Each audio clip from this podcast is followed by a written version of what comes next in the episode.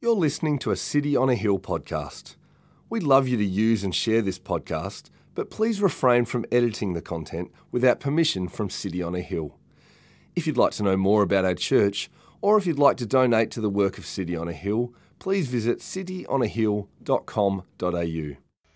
1 Corinthians chapter 10 verse 1 to 13. For I do not want you to be unaware, brothers, that our fathers were all under the cloud, and all passed through the sea, and all were baptized into Moses in the cloud and in the sea, and all ate the same spiritual food, and all drank the same spiritual drink. For they drank from the spiritual rock that followed them, and the rock was Christ. Nevertheless, with most of them God was not pleased, for they were overthrown in the wilderness. Now these things took place as examples for us, that we might not desire evil as they did.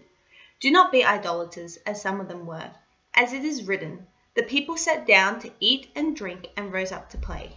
We must not indulge in sexual immorality, as some of them did, and 23,000 fell in a single day.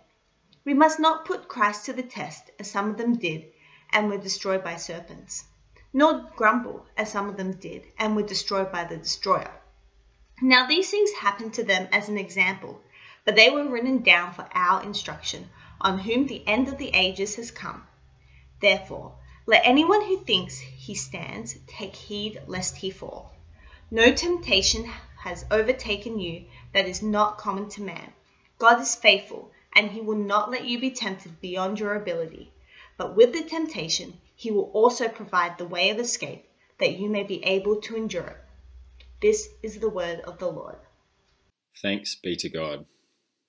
Hey, Melbourne West, it is really good to get to be with you uh, and to get to open the Bible with you, even from here on the Gold Coast uh, in the middle of a, a, lockdown and a global pandemic. Uh, really uh, excited to have the privilege and excited for what I think God wants to challenge us with uh, in this section of 1 Corinthians 10. And so uh, I might pray. It'd be really good to have your Bible open as we look at this, and I'm going to ask God to help us to hear His voice and to be shaped by His Spirit in this. So let's pray.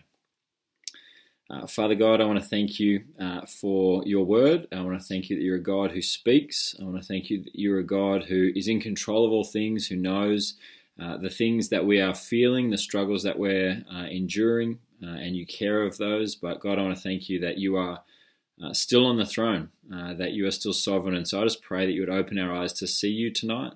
and I pray that we might walk away better equipped to love you and to serve you. I pray this in Jesus' precious name. Amen. Uh, it is important in life to learn from your mistakes. Uh, and one of the mistakes in my life that I'm yet to really learn from uh, is uh, seemingly innocuous but really annoying. Uh, I'm a person who actually enjoys going shopping, believe it or not. Uh, I don't have the money I would like to spend on things for myself, but but I don't mind going out and, and buying clothes and doing those sorts of things and uh, but one particular aspect of clothes shopping continues to haunt me, um, and that is shopping for jeans. Uh, I don't know if uh, that's something that brings you joy, uh, and I don't even know what it is about it that intimidates me so much. But when I go shopping for jeans, uh, I get it wrong every time. I, I go and I'm nervous. Uh, it's a big deal to try and try jeans on, and you know to look at yourself in the mirror. And so what happens is uh, every time I go there and I rush. And so, you know, the, the shop assistant starts talking to me and offering help and making suggestions. And I'm, I'm getting all self conscious and panicky. So I'm like, oh, no, I'm fine. I can, I can do this. And so I end up with a few pairs of random pairs of jeans in the change room. I try them on. I'm like self conscious about checking myself out in the mirror as I try them on. And so I end up just picking one or two, paying for them, heading home. And then it takes all of about 30 seconds when I get home when I'm trying them on without the pressure to know that these are not jeans that uh, I should be wearing or that I probably ever will wear. Uh, in fact, I've got a couple of pairs of jeans in my cupboard upstairs where uh, I will never wear them. They, I, I probably shouldn't wear them because uh, of how tight fitting they are for uh, a man of my age. Uh, or also, there's a couple of pairs in there that are a particular type of blue that was retired from uh, all things reasonable back in the 80s. Not not the 80s blue that's kind of come around and is somehow cool again. It's the 80s blue that was left in the 80s because it was atrocious then and it's even more atrocious now. Uh, if that's your taste, um, I've got a pair of jeans you can have. Uh, but the, the, point is, uh, I get frustrated because I haven't learnt my lesson. Uh, I need new jeans now, and I keep putting off going to buy them because I know exactly what's going to happen, and I'm just going to add to the stack of jeans that I don't wear and I shouldn't wear, uh, and I never wear. It's important uh, when you have uh, a lesson like that that you actually learn from it and that things change as a result. Uh, and where we're up to in 1 Corinthians at the moment in chapter 10, uh, Paul has a strong warning for the Corinthians. Uh, there's been some positive commands, there's been some challenging words as well. Uh, we finished last chapter being told to run the race. Uh, we're going to finish chapter 10 being told to do everything for the glory of God. They're kind of like rally calls. But here in the beginning of chapter 10, we've got this warning about a lesson that the Corinthians should have learned uh, a lesson that Israel needed to learn, a lesson that is learned uh, from experience. And so uh, let's jump into 1 Corinthians 10 uh, from verse 1 uh, and look at this lesson for, for them, but also, I think, for us. It says, for I do not want you to be unaware, brothers, that our fathers were all under the cloud, and all passed through the sea, and all were baptized into Moses in the cloud and in the sea, and all ate the same spiritual food, and all drank the same spiritual drink, for they drank from the spiritual rock that followed them, and the rock was Christ. So Paul's taking the Corinthians back to a key moment in Israel's history, a moment that they would have been familiar with. This was a moment that Israel uh, talked about a lot. It was central to their kind of national story and identity. It's the, the moment when they were rescued from slavery in Egypt under the leadership of Moses. And so God sends the plagues on Egypt and dramatically saves them out of that. But then also, as they're being pursued by the army, parts the Red Sea and they walk through on dry land and come out the other side. And then the sea drowns all of the Egyptian army and they're safe and they're rescued. Uh, and in the desert, God provides for them. He gives them food from heaven. It rains down manna, and they have quail, and God just provides water, comes out of a rock, and they have all that they need as they travel around the desert. Not to mention, God Himself is there. And so they're being led by a big pillar of fire and a big pillar of smoke.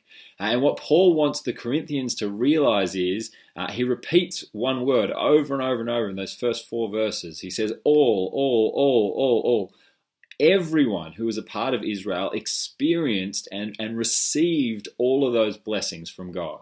They watched him work those miracles time and time and time again. And yet, verse 5 nevertheless, with most of them, God was not pleased, for they were overthrown in the wilderness. Now, most of them is an understatement.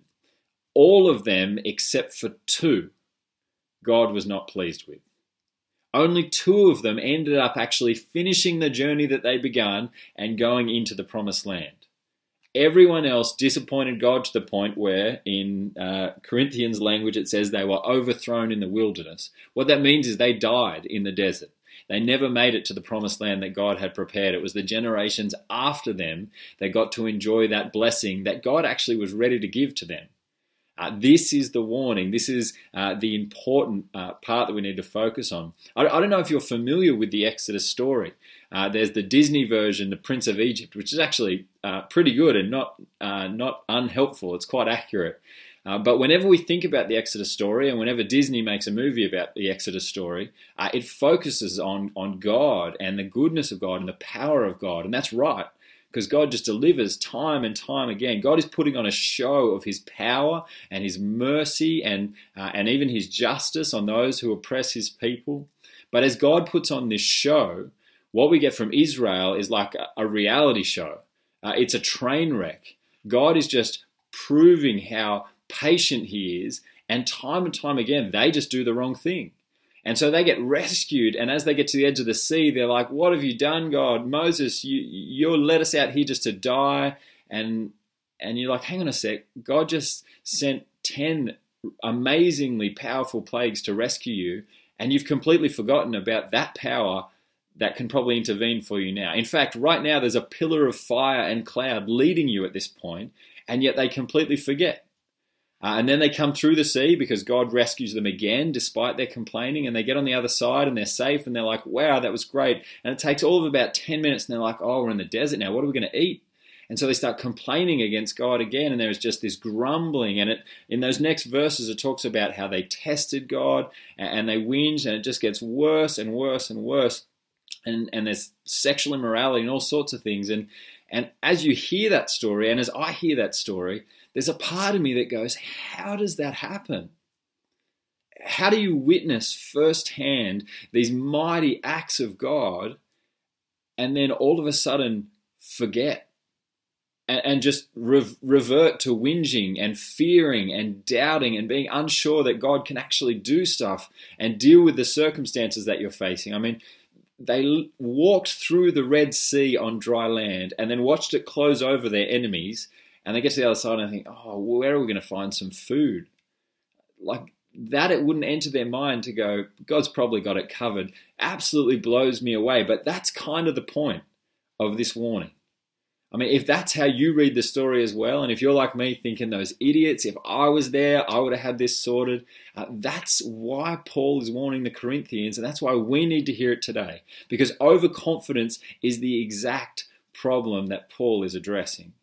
It's an overconfidence that stops recognizing that everything that we have is from God, is a gift, is grace, is His mercy to us.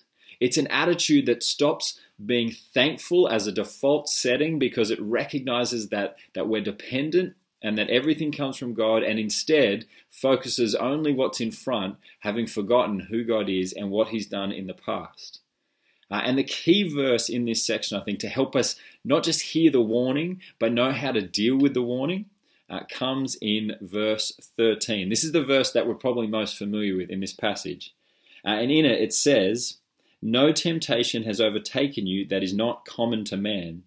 God is faithful, and he will not let you be tempted beyond your ability, but with the temptation, he will also provide the way of escape that you may be able to endure it. Now, we love that verse for the way of escape, and we'll get there in a sec. But the first thing you've got to see in that verse is that no temptation has overtaken you that is not common. See, the point that Paul is making, the point we need to hear is as we look back and, you know, maybe mock the mistakes of Israel and think that would never be me, Paul needs the Corinthians to hear and be aware that the dangers for them are the same for the Corinthians and are the same for you and me. Temptation is the same throughout the ages. There might be different avenues that it takes to come in and test us, but, but the core of temptation is actually always the same. Uh, and we can see that throughout the scope of all of the Bible as well. In the beginning, when you go to Genesis 1 and Adam and Eve are being tested, what's the pattern? Uh, God has given them a beautiful place to live. They have everything they could ever need and more. And Satan wanders in and says, Oh, you know, can you trust God? I mean, can, can you really trust that he's giving you the best. And he just sows the seed of doubt. And instead of looking around the garden and just being so overwhelmed with gratitude to God for what he's done, Eve begins to, you know, entertain the possibility that maybe God's ripping her off. And so Adam then wanders into that same same headspace. They both take the fruit. They doubt God and they make a decision instead of giving him the glory he deserves for all that he's given them, they decide to take control and take credit for their position, as if somehow they can advance themselves, as somehow they can become more, they can become equal with God because they got themselves here in the first place. You see, they, instead of being thankful and grateful, they reject God and they put themselves in his place. It's it's idolatry. We get to Israel and the story that uh, we're being told about here. It's the same issue. They've just been rescued. They're, they're in the desert. They're on Sinai. God has given them commandments, and with those commandments, promises about being His people. And they could have, at that point, just paused for a second and absorbed the immensity of God's generosity up to that point. That everything that they were right now enjoying, including their daily deliveries of food, was a gift from God for which He deserved praise and thanks and glory and all of the credit and instead, they took it as an opportunity to just presume, yep, we've got this, well done us, and start looking at what's in front and start whinging about what God hadn't done yet. Not recognizing that what he'd already done was proof that he was going to deliver on his future promises. Instead of giving him credit, they took the credit, They rejected him and they replaced him. They replaced him with a golden calf. They replaced him with pleasure. It talks about them sitting down to eat and drink and then getting up to play, meaning that instead of recognizing things as a gift from God, they went, hey, this is ours. We can do whatever we want with it. Let's, you know, sexual immorality flows, idolatry flows. They're bowing down. They're breaking the very commandments that God has only just given them as a way of living in the gifts that He's given them. Now, the Corinthians are struggling with the exact same issue. They've been forgiven, they've been set free. God has provided for them. And instead of recognizing that freedom as an opportunity to love and serve others, they've turned it into a, a reason to demand their rights. That instead of thanking God for what they've got, they've started defending what they've got as if they fought for it and earned it in the first place. Instead of worshipping him as he deserves, they've actually elevated themselves and began to worship themselves as idols. They began to bow down to other gods because they've stopped thanking the God for providing the things that they have. And so the gap there we discover, the reason they end up in idolatry, the warning for us uh, is nicely summarized in Romans chapter 1, which is a, key passage in understanding the pattern of sin and temptation. And I just want to read uh, a couple of verses. This is from verse Romans 1, verse 21. It says, For although they knew God, this is talking about the people who've rejected him and have no excuse and brought judgment on themselves. It says, Although they knew God, they did not honor him as God or give thanks to him, but they became futile in their thinking and their foolish hearts were darkened. Claiming to be wise, they became fools and exchanged the glory of the immortal God for images resembling mortal man and birds and animals and creeping things. Did you catch the really simple but so important problem? They failed to give him the glory that he deserved. They failed to give him thanks for his provision in everything. Uh, we know from the New Testament, we know from all of Scripture, that every good gift comes from above. We know that through Jesus and for Jesus and to Jesus were all things made. We know that all things exist for him. And yet, the temptation for us as well, right now, is to stop recognizing what He has already done, uh, to stop even recognizing His hand in the moments of our lives right now, and to start worrying and feeling the need to take control rather than trust Him. And that's what happens if we don't live lives of gratitude. Israel failed at that most basic point. They didn't give thanks to God, and so they stopped seeing him for who he was, stopped recognizing his faithfulness, his generosity, his provision, and instead got to a place where they started abusing things they had, started fighting for and being selfish about things they had, uh, and sadly, they end up in a situation where instead of glorifying God, they were left in the desert and they missed out. The challenge for you and I is to actually open our eyes and recognize the fingerprints of God in the little and the big things. Open our eyes each day and remember that today is a day that we're alive in Him, that we can call Him Father because of the work of Jesus on the cross open our eyes and recognize that we are loved incredibly and immeasurably and irreversibly, and we know it for certain because of what Jesus did 2,000 years ago. That is something worth thanking God for, not once a day, uh, but constantly. That's enough to shape all of our lives. And if we live in that posture, that will mean that when we face the moments where we might be tempted to doubt God's kindness, when things are not what we want, not what we would have asked for, we have this foundation where we're already thanking God constantly. And so our, vision of Him, our revelation of Him is so big and so loving and so kind that the temptation is powerless to dethrone the God that we know who keeps providing for us.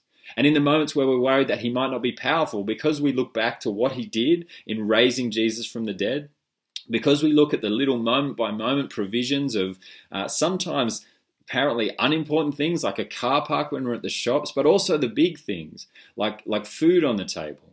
Because we're thanking Him for that regularly, we're equipped for the moments of temptation and doubt when, when we might wonder, can God actually deal with something like a pandemic? We're like, He raised Jesus from the dead. And that same power, that spirit lives in us. So we're equipped for this moment to trust, to keep giving thanks, to keep rejoicing Him, to keep obeying, to keep loving, and to keep serving.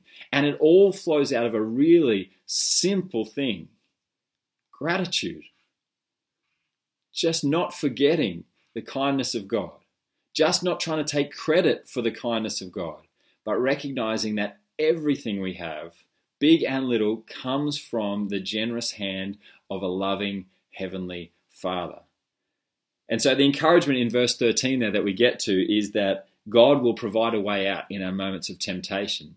But I think the key to understanding this and the reason we go back to the Old Testament is because he doesn't provide that way out with some new provision that we need in that specific moment. He, he can, but that's not the promise, I think, that is being made here.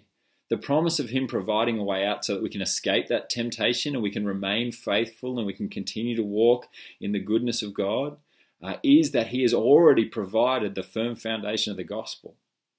For us and for the Corinthians, he has already provided for us the guarantee that says, Hey, I love you, and you never need doubt that. He's already given us the proof in Jesus' resurrection that one day we too will be raised with him. And so, if there is anything that we don't have, it is a choice of God because it's what's best for us.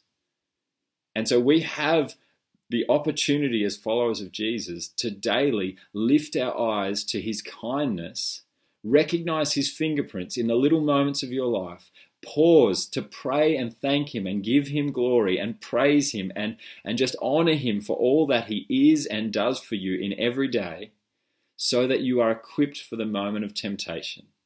If you want to be someone who runs the race to get the prize, if you want to be someone who eats and drinks to the glory of God, this is the step you need to take first. You need to be a person who thanks God for all that He has done, all that He is doing, and all that you know He will do because He is constant. He doesn't change. That's the temptation is common, it doesn't change. But more amazing is that God was faithful to Israel despite their doubt and failure. God was faithful when Jesus came. He is faithful for the Corinthians. If they would turn back, He is faithful for us. Even when we struggle and fail, He is constant, He is good. And so the challenge for us is to keep coming back to the hope that we have in the gospel so that we're equipped in the moments of pandemic to recognize that God is still in control, God is still loving, and He's still worthy of thanks and praise. I want to challenge you. Melbourne West, I want to challenge you this week. I want to challenge you personally. I want to challenge you together. This week, in the big and the small, give thanks to God. Recognize that everything comes for Him. And when you do that, the result will be that in the big and the small, in everything, He will get the glory He deserves, and you will be equipped to stand firm no matter what Satan might throw at you. Uh, I want to pray for you and I want to pray for me that we would be people that give him thanks and praise in such a way that he gets glory, he shines brighter, and we get the joy and security and satisfaction uh, of walking in step with the Spirit of God leading us in our lives. And so let's pray uh, and ask God to do that work. Uh, Father, we just want to thank and honor you uh, for your incredible mercy and grace to us. We want to acknowledge that so often we are quick to take credit for the things that are going well in our lives and to blame you when things don't work. Uh, we want to confess that uh, we have stolen your glory, we have directed it towards lesser things and things that do not deserve it. Uh, and we want to ask that you would forgive us. And we want to ask that you would lift our eyes, open our eyes to recognize your fingerprints and your kindness to us uh, in the big and the small things, in the relationships you give us, in the provision of food and jobs, in health, uh, God, and uh, above all those things, in a hope for more than this life. Uh, God, I pray that as you open our eyes to that, that we might be strengthened and equipped to stand firm no matter the temptation. I pray that as you open our eyes to that, as we give you the praise you deserve, that a world around us would see in us an immovable hope, would see a joy that is not shaken by circumstance, uh, would see a confidence and a trust that is found only in a loving Heavenly Father. And God, I pray that you would use us uh, to draw more people to yourself. Uh, thank you for Jesus. Thank you for a hope that will never perish, spoil, or fade. And Father, please shape us by your Spirit that we might live lives worthy of our calling for our joy and for your glory. Amen. Thank you for listening to our podcast. If you'd like to know more about our church, or if you'd like to donate to the work of City on a Hill, please visit cityonahill.com.au.